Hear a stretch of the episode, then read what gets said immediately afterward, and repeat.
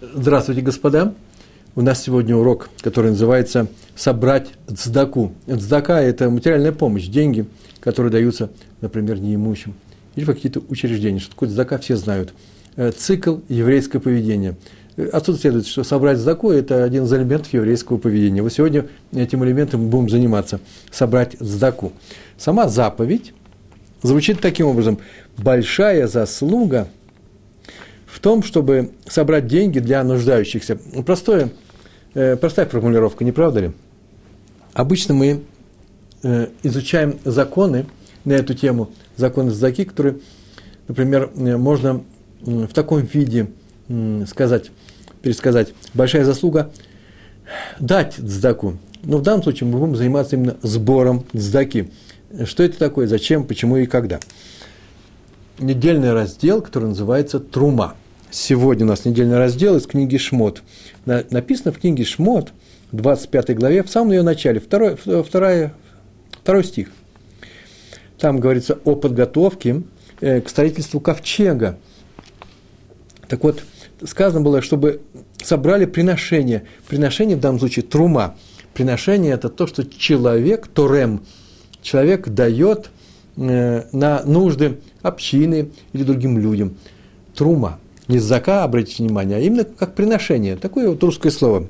Хотя в самом еврейском выражении трума нет этого приноса, приношения, нести. Трума – поднять. Поднять из э, была вещь твоя, э, стала общая. Осветить деньги, чем по-другому можно сказать. Здесь, правда, тоже слово «душа» э, отсутствует. Э, трума – это приношение. Так мы и остановимся на этом. Так вот написано во втором стихе, 25 главы. От всякого человека, который расположен сердцем, недва, это предрасположен, э, то, что называется волонтерское желание человека бесплатно что-то сделать. От всякого человека, который расположен сердцем, сердцем дать, что он расположен дать, возьмите мою труму, так сказал Всевышний еврейскому народу. Так давали труму, деньги, металлы и материал – драгоценные материалы для храма, для переносного храма, который называется Мешкан, в пустыне после того, как евреи вышли из Египта.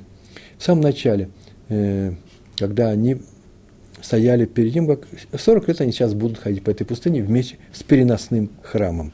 Так вот, давали для храма от всего сердца, так было написано, да, как от всякого человека, который расположен дать своим сердцем.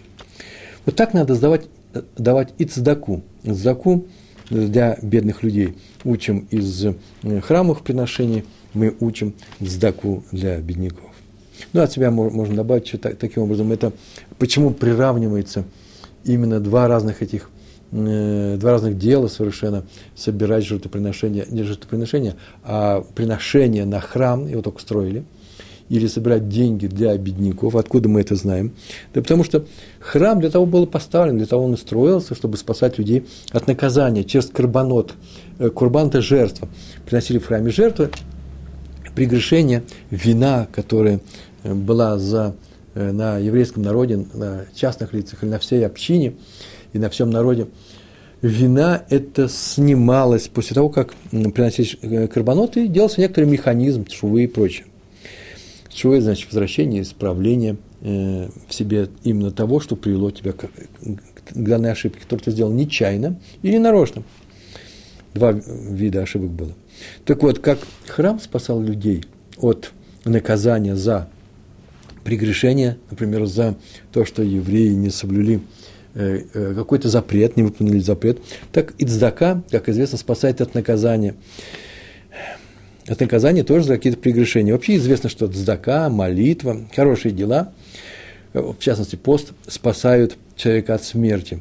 А раз так, то здесь работает одинаковый механизм. Как в храм нужно было приносить от всего сердца, так и дздаку нужно давать от всего сердца. Поэтому не одинаковые. В стихе сказано, возьмите от всякого, отсюда следует, что вообще были сборщики. Сборщики – это люди, которые обходили еврейский э, народ, в каждое колено, в каждом колене были, наверное, сборщики от, одного шатра к другому и собирали все это. Не бежали люди со всем своим добром в храм, э, э, чтобы это принести. Не было такого столпотворения. Все делалось упорядоченно. Так вот, возьмите от всякого, были сборщики. То же самое с дакой. С, э, с сдакой. Ее нужно собирать. Можно взять, принести ее самому ее нужно собирать. По крайней мере, она должна быть собрана, после чего, например, в общине, есть такая должность габай называется, э, эти габаи, собирая эту труму или беря то, что им приносили, если это без сборщиков, без сборщиков происходило, они распределяли это между нуждающимся. И все это было поделено на э, определенные, определенные разряды, на определенный купот назывался, э, купат зака, это касса – куда она э, складывалась. Это не обязательно ящик, это может быть и просто э, сейф. И было известно, что, на что это собирается. Это для бедных, это для тех, кто приходил из других общин это на бедных невест, для того, чтобы им оформить свадьбу и так далее. Это на закупку книг или э, сидуров для нашей синагоги, на поддержание синагоги и так далее. Их было таких видов много. Так вот, Чем отличие цдаки, принести цдаку или дать ее сборщику, собирать цдаку, чем они отличаются друг от друга, два этих действия? Когда человек дает цдаку, он может это выполнить и, и по своему зову сердца, просто взять, дать бедному человеку. И он бы дал бедному человеку эти деньги, помог бы, даже если бы не было заповеди Торы. Почему? Потому что ведь человек нуждается – и по велению сердца, без всякой заповеди. Это не обязательно всегда исполнение заповеди. Ведь можно дать другому человеку без всякого специального приказа Торы, по, э, со стороны Торы по этому поводу. И даже так написано в трактате Псахим, и это вошло в законы, даже тот, кто дает деньги на жизнь своему сыну – или, по крайней мере, поддерживает его в существовании, когда он маленький, он дает ему деньги. Тот тоже полный праведник, так написано Псахим, восьмой лист, первой страницы. Но вот собирающие это общины, деньги собирающие цдаку, то это уже делается только, э, только через заповедь. В этом, в этом присутствует заповедь. Это делается по приказу неба. Тора приказала. Такова заповедь. Соберите мне. И таким должен быть его намерение. Человек, который собирает – не, не, не в силу каких-то других причин, а именно, чтобы выполнить эту заповедь чистым образом. Я сейчас подумал, а какие могут быть причины, кроме того, чтобы собирать, я собираю деньги. А какие могут быть причины? Ну, почему? Очень даже простые человеческие причины. Прямо сейчас придумал. Я сейчас пойду соберу деньги. Принесу в э, синагогу. Второй раз принесу деньги в каком-то, не знаю, в каком-то месте, э, например, в своем кололе или по месту жительства, ну, в своем дворе. И рано или поздно отметит, что смотрите, какой я человек, который старается для синагоги. И когда будут в следующий раз выборы Габаев, Габай – это человек, который работает в синагоге. У меня будет работа, сейчас у меня ее нет, а теперь меня возьмут. Потому что я, может быть, буду мечтать выполнить эту работу лучше, чем вот те габаи, которые там есть. И видите, у меня цель – это собирать деньги для себя. Деньги-то я даю, но это не чистое намерение. Э, и поэтому указано в наших законах – что сказано, возьмите мне труму, не, не себе, не для ваших целей, не для ваших желаний каких-то, а именно мне. Эту труму возьмите, принесите в храм, то же самое мы собираем деньги э, для того, чтобы это сделать ради этой самой заповеди. Тем не менее, многие из нас, я тоже знаю, наш народ, русскоязычных евреев, смотрят на сборщиков заки несколько настороженно, на самом деле настороженно. Поэтому я и взял эту тему сегодня. Все, вопрос, вопрос возникает, кому они собирают, как это проверить, не собирают ли они себе. Вот некоторые люди, вообще очень интересно, думают так, я не знаю, я слышал просто это, и, предположим, так думают, а я не хочу никого, э, э, ни на кого наговаривать, но если человек так скажет, я не знаю, на что он собирает, куда и на что пойдут эти мои деньги, если бы знал точно, я бы точно дал. Но сейчас я не знаю, я здорово сомневаюсь. Вы знаете, вот эта вот фраза «я не знаю, куда пойдут мои деньги, поэтому я давать деньги не буду», вообще на самом деле ее нужно разрубить пополам. Первая часть «я не знаю, куда пойдут эти деньги» – это не этот человек говорит, это его говорит Ецер, который говорит «не давай, не давай, ты же не знаешь». А вот поэтому я не дам, это уже его собственное решение.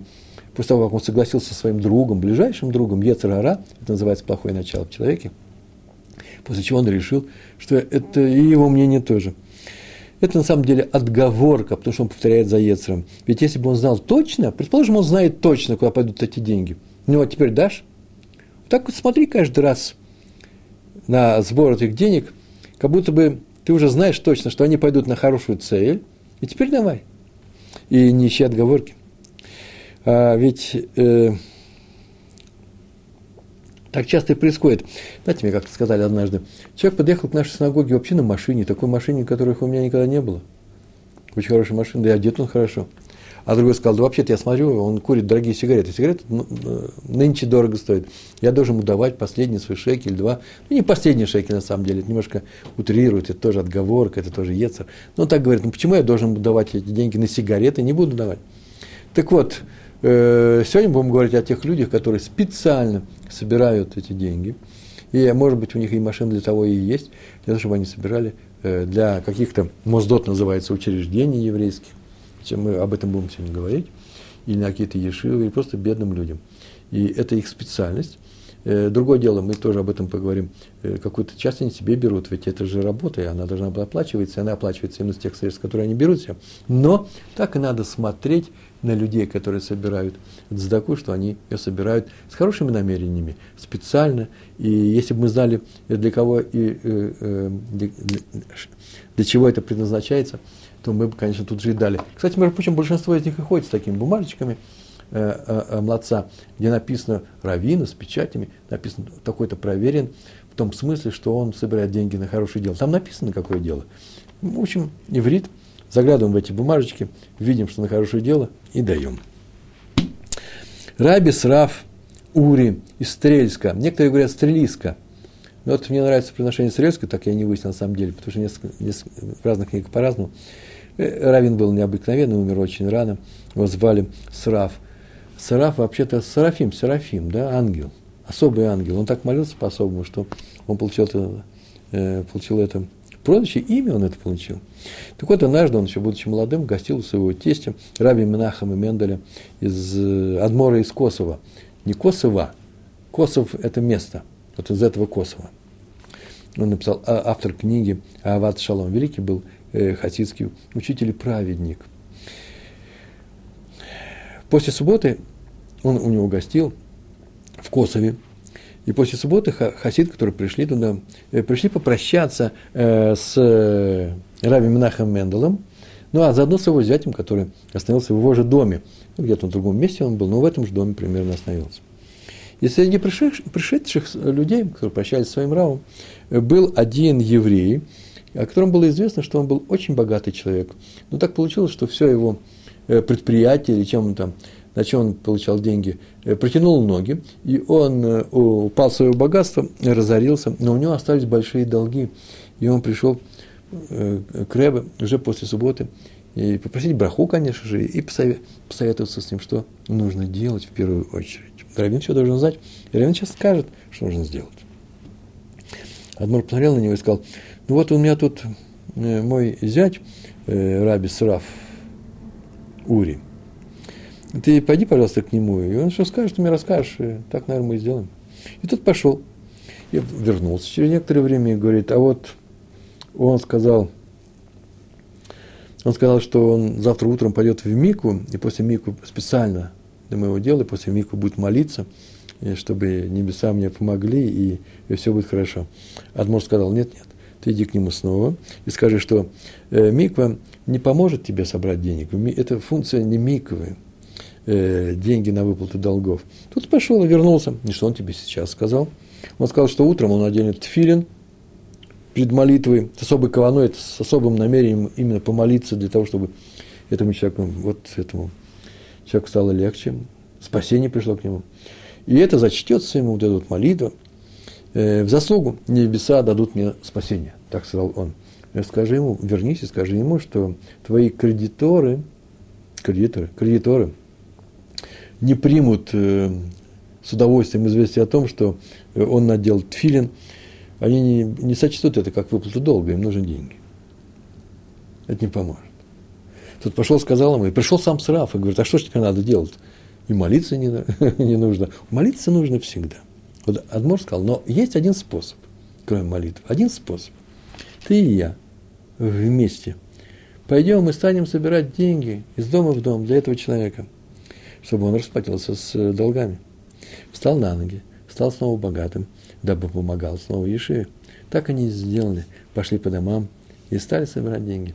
Вот такая хасидская история, Майса, это называется, с нее я сегодня начинаю, а дальше посмотрим, э, как это практически может быть, что будет полезным здесь именно для нас с вами. Следующая история про раби Йосифа Шлома Канмана, э, раввин из Поневежа. Но это уже наше время, наши дни.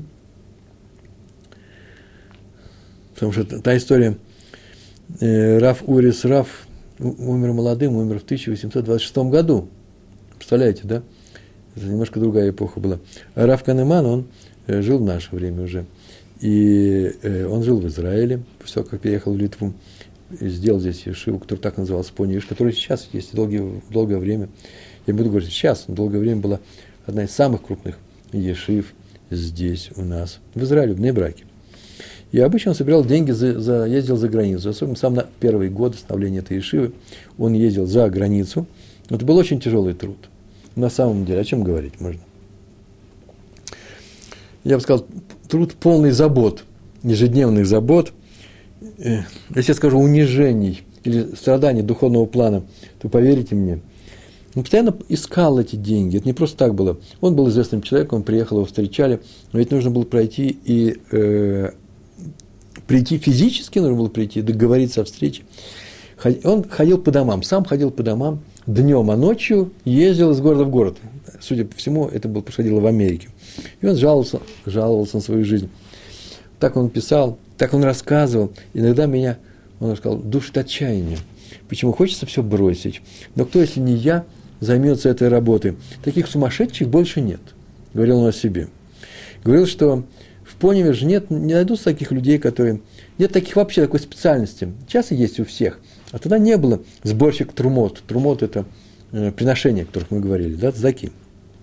Он один делал эту работу, руководитель Ишивы Поневиш собирал эти деньги. И работа настолько тяжела, что на нее вряд ли кто согласится, никто не соглашался. А если согласится, то только за большие деньги. Почему? Потому что эти деньги должны как-то, этот труд должен как-то компенсироваться. Так что все собранные средства, вполне возможно, собирается так мало, это копейки могут уйти на их зарплату, на оплату этим сборщикам. Еще он говорил, что он по своей природе он очень застенчивый человек. Он э, не может просить о, э, об одолжении других людей, а тем более попросить у них деньги. Он не может, это не свойственно его э, природе. И тем, поэтому он это испытывает как некоторая унизительная э, функция – просить что-то. Единственное, что его помогало, что просит он для себя. Но просить он не может – и вообще многие из нас тоже ведь не могут, да, мы из интеллигентной российской культуры э, люди, э, считается, что попрошайка – это нехорошо. Почему здорово мешает? Почему? Потому что иногда нужно взять, мы не должны мучить своих домашних. И если у вас есть возможность взять какую-то помощь, нужно ее взять.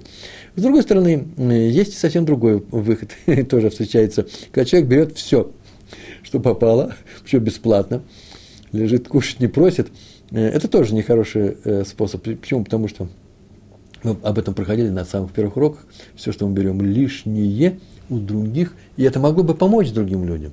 Есть желающие. В мире ведь нет ничего лишнего. Все, что мы берем лишнее, лишнее, что нам не нужно, рано или поздно будет взято у нас из того, что нам нужно. Но это отдельные правила.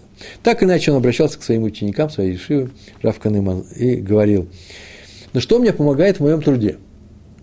Знаете, что как только я сталкиваюсь с трудностями, стою перед дверью, вздыхаю, так это было написано, прогонят меня, не прогонят, конечно, его не прогоняли, но отпустят ничем, скажут, денег у нас нет. И сразу представляю зал нашей Ешивы.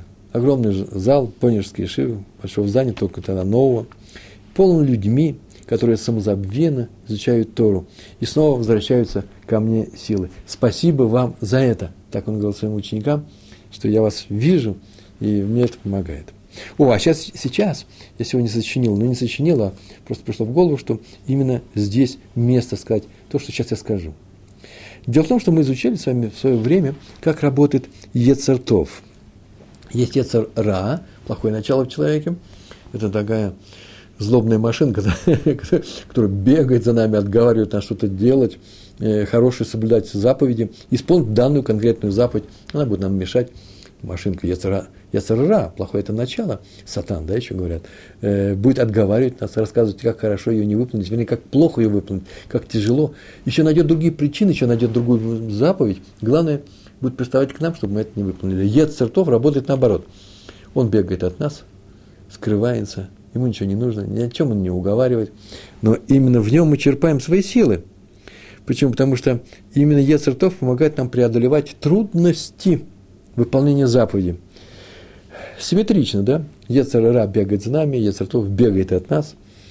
Ецера уговаривает не выполнять заповедь, а Ецертов, он не уговаривает нас. Мы его уговариваем помочь, чтобы он нам помог выполнить заповедь. Первый Ецер тащит нас физически, руками, от того, чтобы мы сделали от э, мецву тасе, сделай, мецва такая, сделай, он говорит, не надо делать ее, и толкает нас нарушить запрет лотасе. А второй раз э, э, советует исполнить тасе, исполни это, и помогает не двигаться в ту сторону, которая называется лотасе. Помните случай с Юсефом, мы рассказывали на наших уроках, Йосеф, который увидал портрет своего отца, образ своего отца, тот самый момент, когда э, жена Патифара э, почти уже победила его и э, сделала то, что она и хотела сделать. Вот вот еще он должен был это сделать, он увидал этот портрет, увидал своего отца живого, испугался и убежал, оставив всю одежду у него в руках. Мы говорили о том, что он заставил себя сам это увидеть. Это называется, для него это и был Ецертов. Он к нему обратился, и его глазами он, глазами а своего отца Якова, он посмотрел на все, что здесь происходит, ему стало страшно, что он э, перед своим отцом это делает.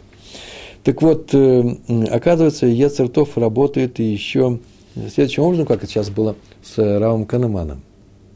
Нужно сделать хорошее дело, его необычайно трудно сделать, и он представляет себе всю эту Ешиву.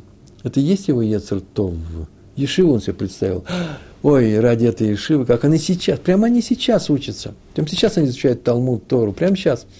И чтобы эти мои мальчики не голодали, надо собрать им деньги для того, чтобы они что? Продолжали это великое дело изучения Торы. Это называется обратиться к Ецертов, и он тебе помогает. Следующая история. Раби Шимон Пинкус. О, великие книги писал человек.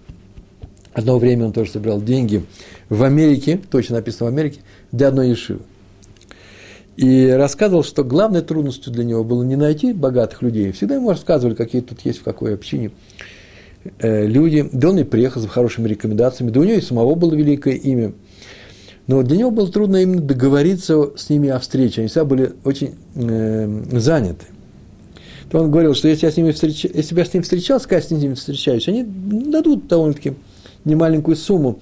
Но трудно с ними встретиться – я бы сейчас так сказал. На самом деле сложность еще заключается в том, что и договориться о встрече, не то, что договориться, даже попасть в поле зрения э, людей, особенно русскоязычных, необычайно трудно. И я не собирал деньги. Ой, а почему я радостно сказал, как будто, ой, какая плохая работа. Хорошая работа. Просто так получилось, что я этим не занимался. Но я-то знаю, какая сложность. Э, все закрыто э, на много замков. И пройти на встречу с таким богатым человеком необычайно тяжело. Не потому, что они плохие, нет, потому что так мир сделан. Так сделан мир. Люди живут за оградой. Когда они узнают, для чего тебе нужен деньги, конечно, без всякого сомнения, еврейское сердце у них не выдержит, они дадут вам, помогут, если вам нужно на самом деле серьезная вещь – деньги. Только Раби Пинкус рассказал, что трудно было встретиться с этими людьми. Один раз он так рассказал, договорился по телефону с секретарем какого-то богатого человека. Но когда к нему пришел момент, э, назначенное время, Э, я встретил привратник, который вообще-то даже не знал ни о чем, он пошел, оставил меня в дверях. Представляете, человек, Раф стоит в дверях, он говорит, я сейчас проверю. И ушел. Потом спросил, по какому я делу. Я ему сказал, по какому делу. И назначена встреча. То снова пошел куда-то звонить по каким-то внутренним телефонам. Потом появилась через некоторое время дочь богача. Но уже легче. Но пришла дочь богача и сказала, что вообще-то мне нет нужды, Рэбе, вам нет нужды подниматься в дом, заходить в дом. Папа сказал, что он сам пришлет деньги – по почте прямо вам в Израиль. Езжайте домой. И даже адреса не спросили. Так рассказывал Раф Пингус. Другой богач сказал ему при встрече, что у него нет проблемы выписать чек с хорошим деньгом. Проблемы нет. Но есть проблема договориться о встрече. Почему? Потому что выделить несколько минут очень тяжело. Несколько минут жалко. Не деньги жалко, а время. Мы об этом еще будем говорить, но тоже такой момент. Если люди необычайно занятые, не надо говорить о том, что они все плохие. Там процент плохих людей такой же, как и среди бедных людей. Я думаю, что это одинаково. Я не думаю, что богатство, деньги портят людей. Это испытание не для каждого, но его можно выдержать. Если человек получил деньги, что точно, значит, Всевышний не дает эти испытания, которые нельзя выдержать, да? Точно человек это может выдержать, это испытание. Как он должен выдержать? Помогая бедным. Это не, не значит все раздать моментально и остаться без денег. Но деньги делают, ведь для чего нужны деньги в этом мире? Для того, чтобы люди изучали Тору. Я прям возьму, скажу финальную, финальную фразу. Ладно, всю цепочку проскочу. Для того, чтобы они соблюдали заповеди и для, для существования, э, для жизни. Э, вы так скажете, но ведь можно все раздать, и ничего не будет. Согласен. Или можно, например, э, устроить такое паразитарное существование. А кто будет работать, а кто будет делать деньги? Согласен. Во всем этом есть проблема. Она как-то решается. Нельзя сказать, ой, давайте ничего не будем делать. Об этом есть специальный урок, я уже писал на эту тему э, статьи особые. Э, это не сложно, это не вопросы. Вопросы в том, чтобы деньги тратились по назначению, а именно еврейские деньги, которые есть у еврея, богатого человека еврея, они должны тратиться с еврейскими целями, а именно для поддержания этого мира, не больше, не меньше. А мир стоит на трех, на трех основах. На правде служения Всевышнего, на торе служения Всевышнего и на чем? И на хороших делах. Хорошие дела давать, как богатый дает э, деньги, это хорошее дело. Э, для того, чтобы люди жили, исполняли заповедь. Это называется на торе. И Э, на служение Всевышнего, это и есть служение Всевышнего. На эту тему еще можно говорить. Раф Пинхас добавляет такую фразу, он сказал, хорошие дела важнее цдаки. Масим Туим, я только сказал, да, хорошие дела важнее, чем здаки. Какое тут хорошее дело, кроме здаки? Как?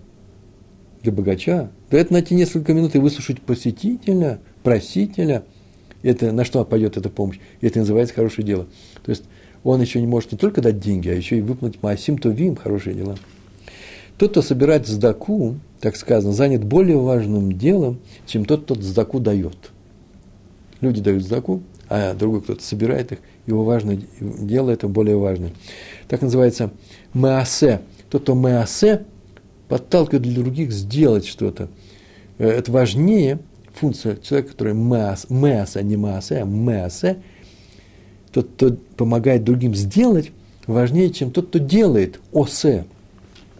Можно другой язык использовать, называется матрим. Это не множественное число, это единственное число от слова трума. Матрим – это тот, кто что, э, способствует тому, что другие люди дают труму, сдаку, помощь. Тот, кто дает, называется торем. По-русски, ну не по-русски, а в русском языке. Э, сейчас используется иностранное слово, называется спонсор – торем, а тот, кто собирает эту помощь, для того, чтобы ее собрать, называется матрим. Так вот, матрим выше, чем торем. Гадоля э, меасе йотер ми минга осе. Так сказано в Бава Батра. Более высоко стоит тот, кто собирает, чем тот, кто дает этому собирателю. Почему так? Есть несколько э, объяснений, я их выписал, еще не все. Э, эти назову. Первое объяснение, почему тот, кто собирает, важнее, чем тот, кто дает, он стоит выше, важнее не знаю. Если никто не дает, он ничего не сделает. Один без другого тоже не может. Так вот, первое объяснение привел Ашла. Ашла Акадош, святой Ашла. Сам по себе Торем не может дать много. Он ограничен, ограничен своими возможностями. Он не может дать больше, чем у него есть, чем у него больше, чем у него на это дело отпущено. Но матрим может, матрим, тот, который что? Собирает, может собрать много больше, ибо он ограничен, ограничен не, не финансами одного человека, а ограничен только количеством, числом богатых людей. А их, как правило, больше одного. Понятно, да? Он больше оказывает помощи общине. Тот, кто собирает, чем тот, кто дает. Кстати, как называется человек, который дает? Ну, тот, который организует эту помощь. Э, Парнас, да, это очень уважаемые люди были, в каждой общине был такой Парнас, отсюда возникла фамилия, э, фамилия от слова Парнас. Э, парноса – это, да, это наш заработок. Парнас – тот, кто дает зарабатывать людям, работодатель. Человек, который заботится об общине, свои деньги содержит. Я знаю во многих общинах, и сейчас русскоязычных евреев э, есть свои парнасим, э, человек, который парнас.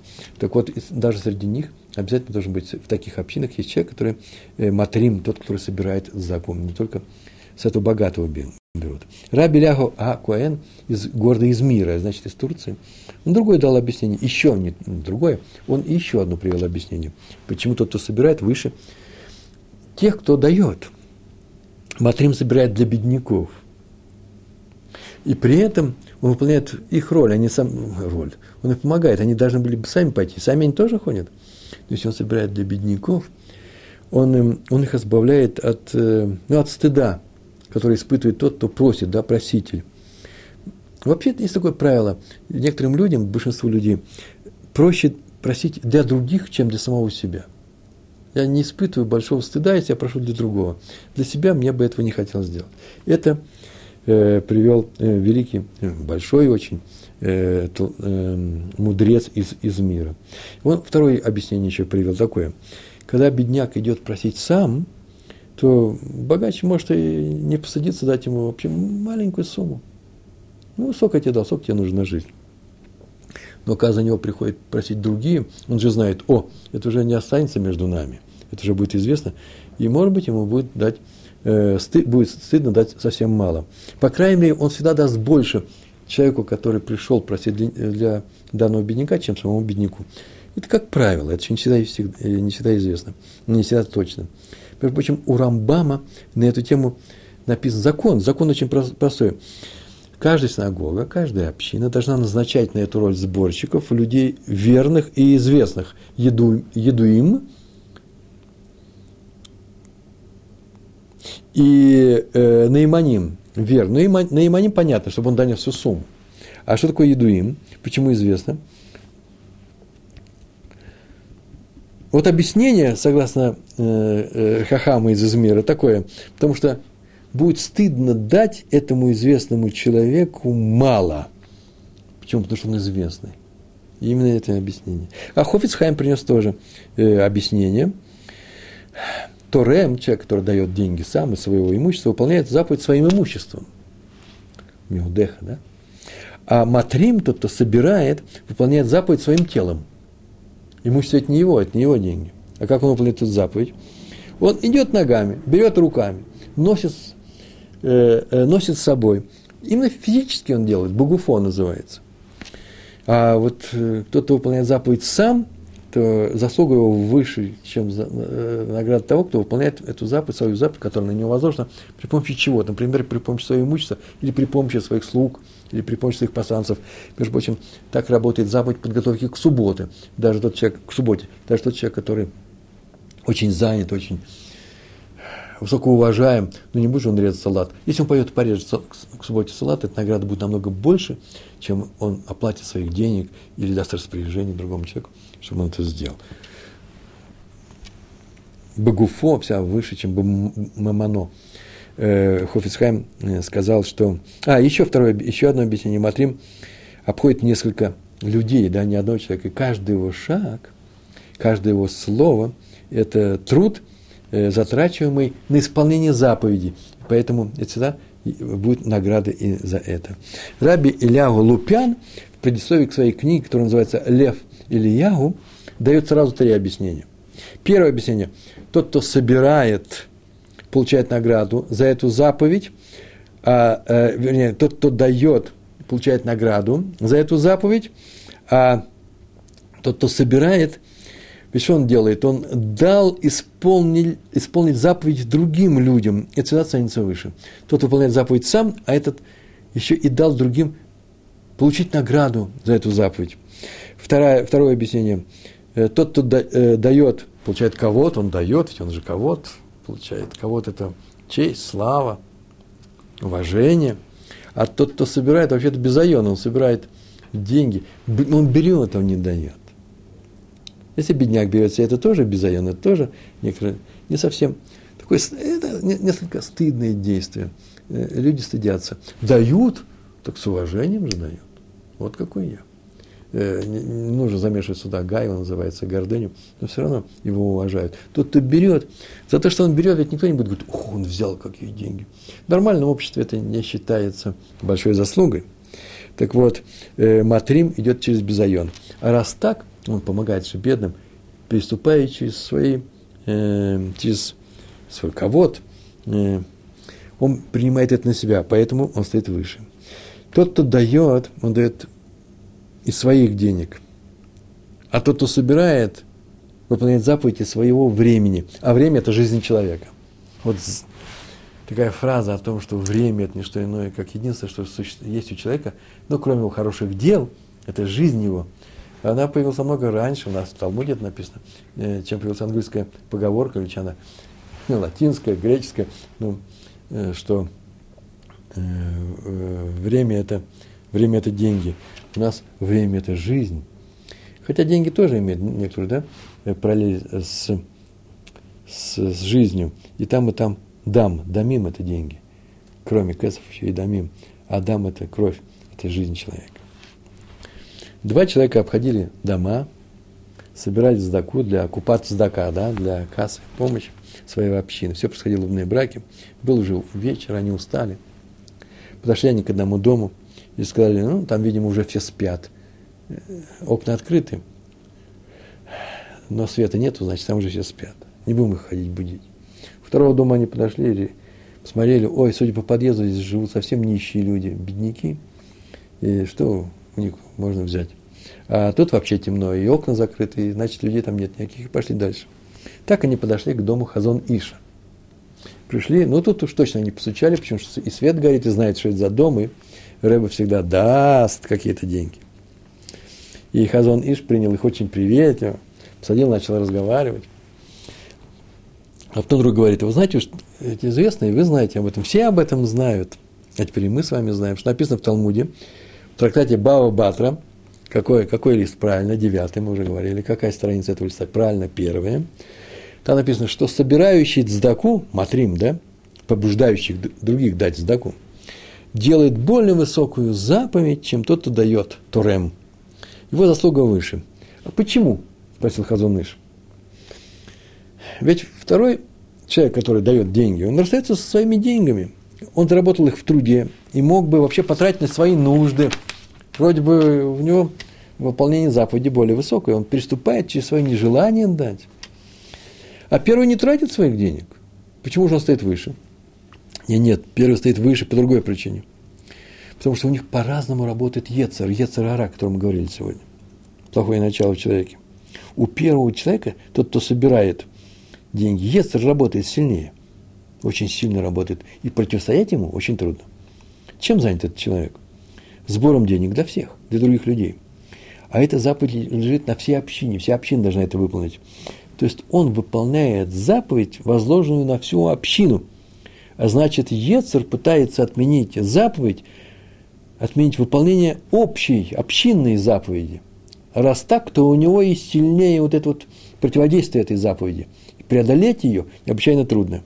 В то время как во втором случае, человек, который сам дает эти деньги, Естер пытается отменить заповедь, возложенную всего лишь на одного человека. У него и противодействия меньше. Как работает Естер у первого человека, сборщика цдаки? Он говорит, он им так говорит, ну, сюда не заходи, тут нет людей, ты видишь? Э, дом пустой. А сюда он говорит, не заходи, ты видишь, люди спят. Это известный прием. Ецер – отвращает нас от выполнения заповеди, текущей, прямо та, которая сейчас будет у нас, говоря нам, что мы нарушим запрет. Он не просто говорит, слушай, не делай такую заповедь. Да нет же, нельзя же будить других людей.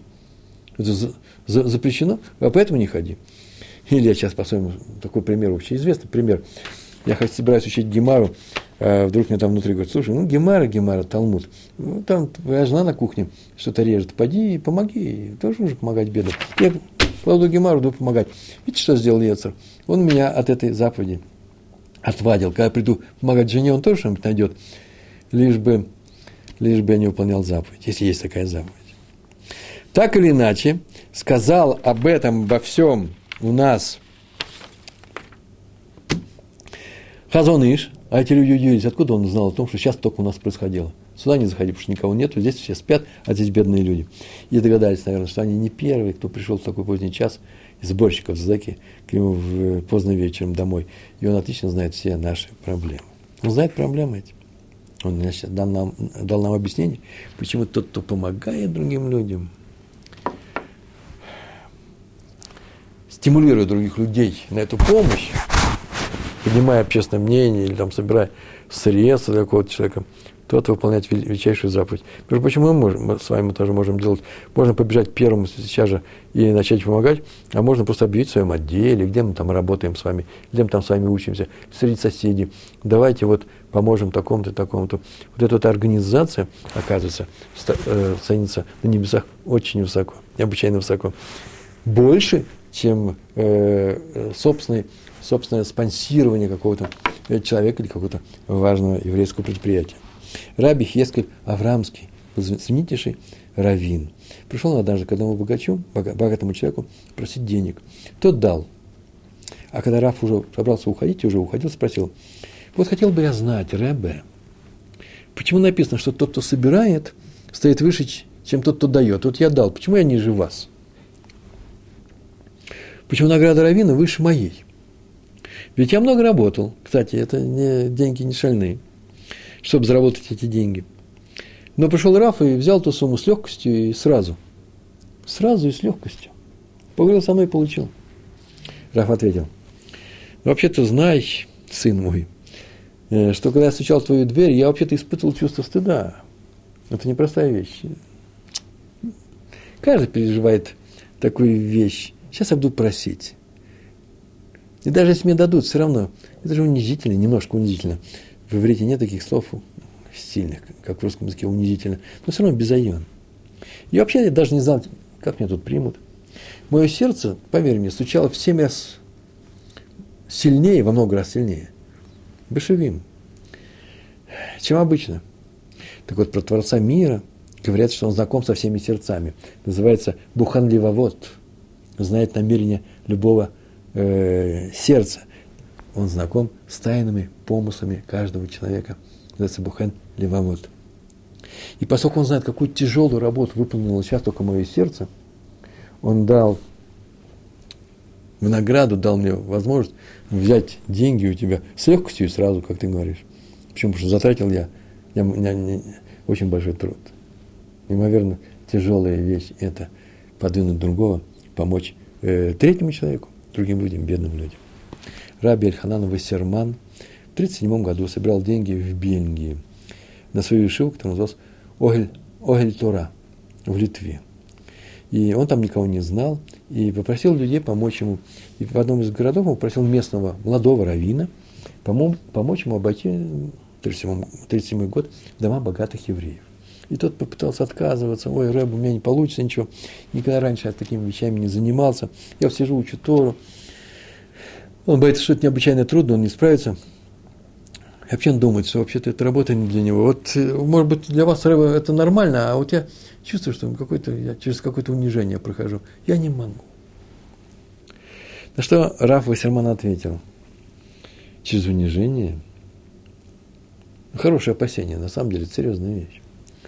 Но знай, что если кому отмерено на небе, присуждено, присуждено – пройти через известную, взять на себя известную долю унижений, порцию унижений, некоторый объем унижений, то все равно от этого никуда не денешься. Или тебе дано пройти через них, или тебе дано пройти, например, в меньшей степени. И если дано, то ты получишь эту порцию любым образом. Не обязательно, если ты будешь уклоняться от чего-то. Ты хочешь уклониться от сбора денег, получишь от жены, ну, другой человек получит от жены, от соседей – от прохожих на улице, все равно он это получит. Поэтому, если уж нам присуждено испытать стыд и даже некоторый, ну и позор, может быть, ну стыд, так скажем, то лучше получить его ради Торы. Этот стыд ради Торы. От себя добавлю к этим словам, в рамках того, что мы рассказываем, что это увеличивает заслугу. Если ты испытываешь отрицательные эмоции в то время, когда ты делаешь заповедь, не от того, что ты эту заповедь делаешь через силу, не, а от того, что ну, кто-то, например, будет на того смеяться, показывать пальцем и говорит, ну ты попрошайка. то это увеличивает заслугу за эту заповедь. Почему? Потому что любые страдания э, снимают вину. Мы так с вами говорили об этом, и я писал такие статьи, э, что страдания, э, страдания при выполнении заповеди увеличивает награду за нее, за нее. Ровно той степени, в какой э, пропорционально этим страданиям. Помните, мы говорили на тему, что три вещи снимают э, вину с людей. Это мы учили из, э, из Авраама Авину, из нашего праца э, э, Авраама, которому было сказано, что вы получите эту землю, но еще не наполнилась вера ми, вины эмурейца. Так написано в книге Берешит. И он мог спросить, и так спрашивает Мидраши, а если евреи, как ты обещаешь, получат, мои потомки получат землю, у них тоже ведь мера вины будет превышена, дойдет до определенной шкалы, и они будут изгнаны, как будут изгнаны иморейцы в будущем, через некоторое количество лет. Э, нет, э, у них вера вины не достигнет этого уровня. Почему? Потому что она никогда не будет расти. Как это может она не расти? Она будет снята. И мы знаем, что снимается она тремя вещами. Первое – Первое, просто страхом перед э, нарушением. Это очень, вещь очень важная. Вторая вещь. Шувой. Евреи научатся делать шувой, поэтому с них вина вся будет сниматься. И третье, страданиями. Вы согласны? Ты согласен, что твои потомки через страдания принесут Тору, через всю историю человечества. И он выбрал это за нас. И мы сейчас с вами благодарны нашему працу за то, что он нам дал такую очень тяжелую роль. А, а именно и через страдания, и такой путь тоже есть, э, нести Тору э, в, на земле. Так вот, то же самое и здесь. Если человек идет, и для того, чтобы выполнить некоторую заповедь, у него будет испытывать он отрицательную эмоцию не по поводу этой заповеди, а сопри, э, с, она будет сопряжена с этими э, эмоциями, например, над ним будет смеяться, то его вина выше. Все это работает симметрично. Рави, Раби Йосеф Адес – один из ведущих сефардских раввинов, руководитель, один из руководителей, там было их несколько, известной ешивы, она и сейчас существует, Пурат Юсеф. Он каждый день ходил к Котелю. Котель – это э, стена плача. Собирал деньги для, на Адзаку. Сидел там или стоял вместе с нищими, которые там находятся и собирал большие деньги на сирот, вдов, женихов, невест. Так написано было в той книжке, которую я читал о нем. И его как-то спросили, как же так? Один из самых знаменитых э, мудрецов Торы не беспокоится о своей э, чести, о своем уровне, э, сидя у стены, плача с бедняками, тряся вот так вот рукой, спрашивая, э, э, прося деньги, он сказал, как только я подумаю, как только я вспомню о том, что студенты моей Ешивы ходят не все ходят в хорошей обуви, а у них некоторых есть просто дырявая обувь, у меня пропадает всякая мысль о собственной чести, о собственном уровне. Может быть, человеку да, даже стоит искать такую заповедь, которая сопряжена с унижением, чтобы этим пройти всю долю унижения, которая ему уготована свыше. Я не думаю, что специально э, вещь, э, такой поиск э, поможет. Почему? Что значит нужно искать? Что значит искать заповедь? Ну, сидим мы, да, Арье, сидим мы, и никакой заповеди нет. Думаем, пришла бы какая-нибудь заповедь, давайте поищем ту, которая с унижением. Заповедь вся придет, нужно понять ту заповедь, которая есть. А Всевышний знает, какие заповеди давать мне, и какие из них будут сопряжены с унижением. Искать специально не получится, потому что искать специально значит уклоняться от всего остального.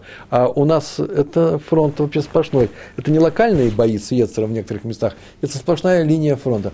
Все время есть необходимость выполнять заповеди. Посмотрите.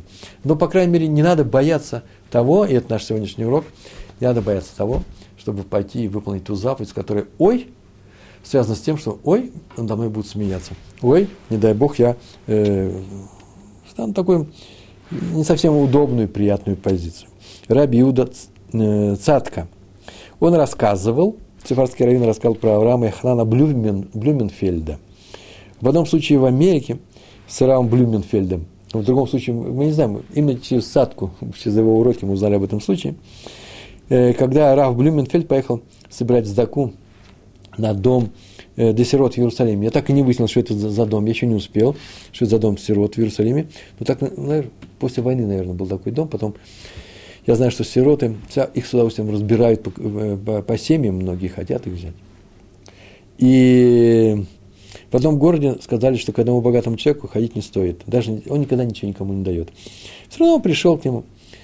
В те времена еще можно было как договориться. И он пришел, тот такой гордый человек, американский еврей, он спустился сам, без всякой прислуги, и сказал, что я никогда ничего никому не даю. Уходи. И тот ушел. На следующее утро снова пришел. Тот снова спустился повторил всю эту фразу. И так продолжалось несколько дней. По-моему, у этого э, упрямого американского, они тоже упрямые евреи, а упрямые э, банкира или финансиста, даже стало интересно, э, кто кого победит. Тот будет приходить и униженно просить, или я ему буду приходить и гордо говорить, не буду давать. Ведь не послал ведь своего привратника, не пускай его. Сам спускался каждый раз. И однажды он не вытерпел, сказал, ну ладно, Ребе, ну что ты охотишь? Ну скажи, пожалуйста, что тобой движет? Кто тебя научил этому? Ведь все равно же не дам. Он говорит, меня научили не люди, а мой Ецарара. Плохое начало. А именно, ты знаете, видишь, я человек уже пожилой, а зимой холодно. И вот утром мне нужно вставать рано на молитву. Э, мой Ецар приходит ко мне, всегда приходит, и начинает уговаривать меня не ходить. Он говорит, ты устал, что, вчера вечером, ты не выспался, у тебя болят ноги, ты старый. Так старый, я старый, не пойду. И там что, миньян без меня, то есть группу молящихся без меня не соберут. Э, да и я не пойду, я лучше подготовлюсь к уроку. К уроку тоже нужно готовиться. Много чем мне говорит. Я все равно иду, поднимаюсь и иду. Тем не менее, на завтра Ецер, как будто бы ничего вчера не было. Снова приходит и начинает э, с, с самого начала. Он прям так говорит, что видно, что у него нет никакой совести, ни усталости, памяти о вчерашнем у него нет. Он работает как автомат – в надежде, что добьется своего. Он движим только надеждой. Он не всегда добивается. В других делах он иногда выигрывает. То есть это вообще-то такой нормальный, деятельный путь. Так я должен поступать. Я научился у своего Ецера ради своих сирот, которые живут в Иерусалиме. У меня более достойная цель. Я должен победить. Я научился у своего Ецера. Никакой памяти, никакой совести. Буду приходить сюда, пока деньги не дашь. Богач выслушал, и другой говорит, очень интересно. Смотрите, богатство был все-таки еврей, американский, но еврей. И вот такой фразу говорит, это же урок и для меня. В моем бизнесе тоже пригодится такое качество. И дал деньги Равину. Понятно, что тот, кто собирает задаку, часть денег берет себе. Это его зарплата, награда за труд. Любой труд должен быть вознагражден, должен быть оценен. Обычно устанавливают определенный процент. В связи с процентами у меня было несколько задач в свое время. Так я не выяснил, Э, совершенно точный ответ на них.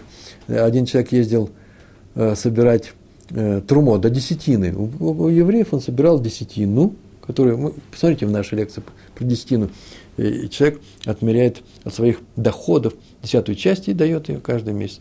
И он обходил определенных людей, приводил в Израиль, там в Америке приводил и отдавал ее. однажды, а ему давали определенный процент с этих денег. И он набрал свою зарплату, говорит, я тоже хочу отдать свою десятину, куда? Туда же, куда все они сдают через меня. И принес ее сюда же. Ему взяли эту десятину и отмерили тоже процент.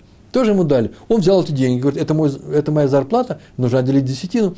Так они отделяли, да, пока до копеек не дошли. Нужно ли отделять десятину, а зарплаты получены за сбор десятин? Такой был мой вопрос. Ответа я еще не получил, сразу предупреждаю. А второй вопрос такой – с десятинами. В Кололе объявили, что у них тяжелые времена, теперь они будут каждому давать деньги, как мы договорились, за вычетом этой десятины. Можно ли так поступать? Может, у них и денег этих нет. Может, деньги, которые я получаю, они так еще и при помощи десятины не очищены, их нельзя использовать.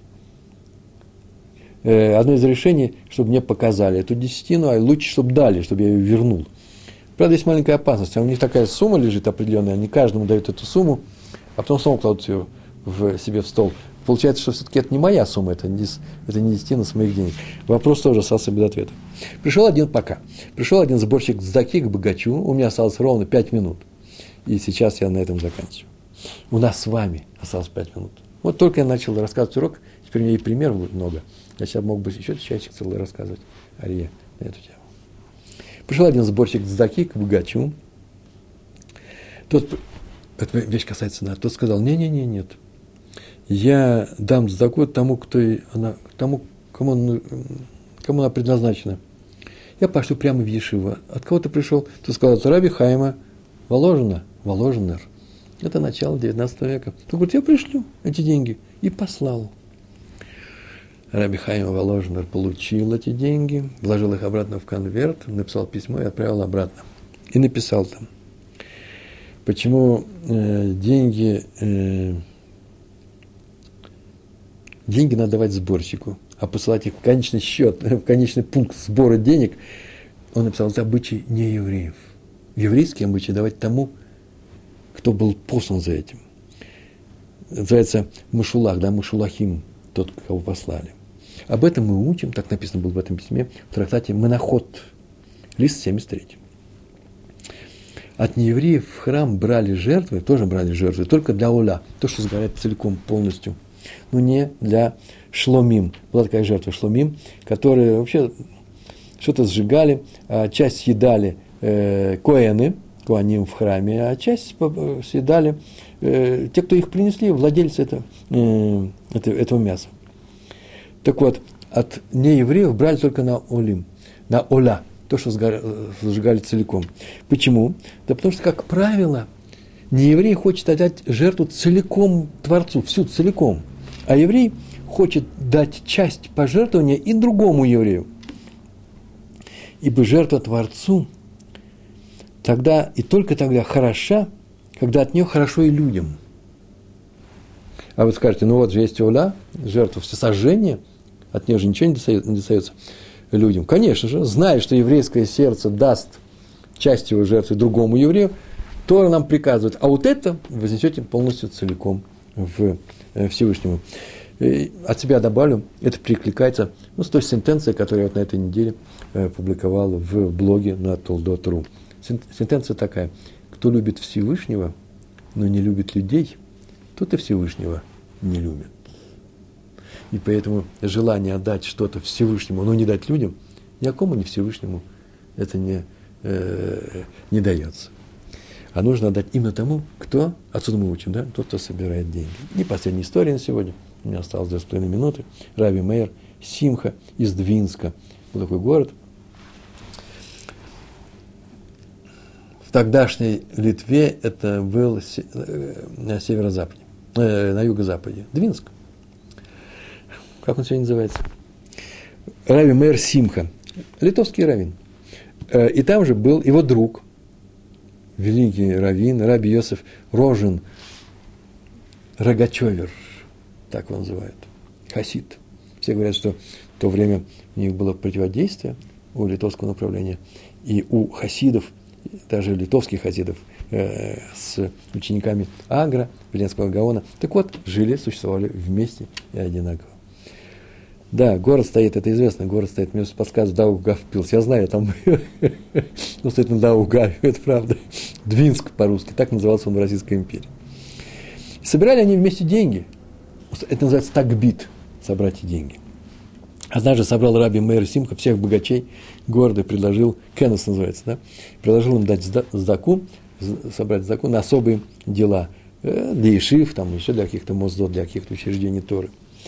А Рогачевер сидел в стороне, как всегда, и учил Талмуд. Сидит и качается и учится. Он даже не уступал. Один богач сказал, что для этих дел можно взять э, деньги из общей э, общинной кассы, из городской кассы, она была еврейская община, купаться дака, э, в которой есть деньги, потому что недавно они все знают, все присутствующие знают, что недавно мы сдали туда большие деньги. Вот тут на эти дела можно и собрать тоже деньги.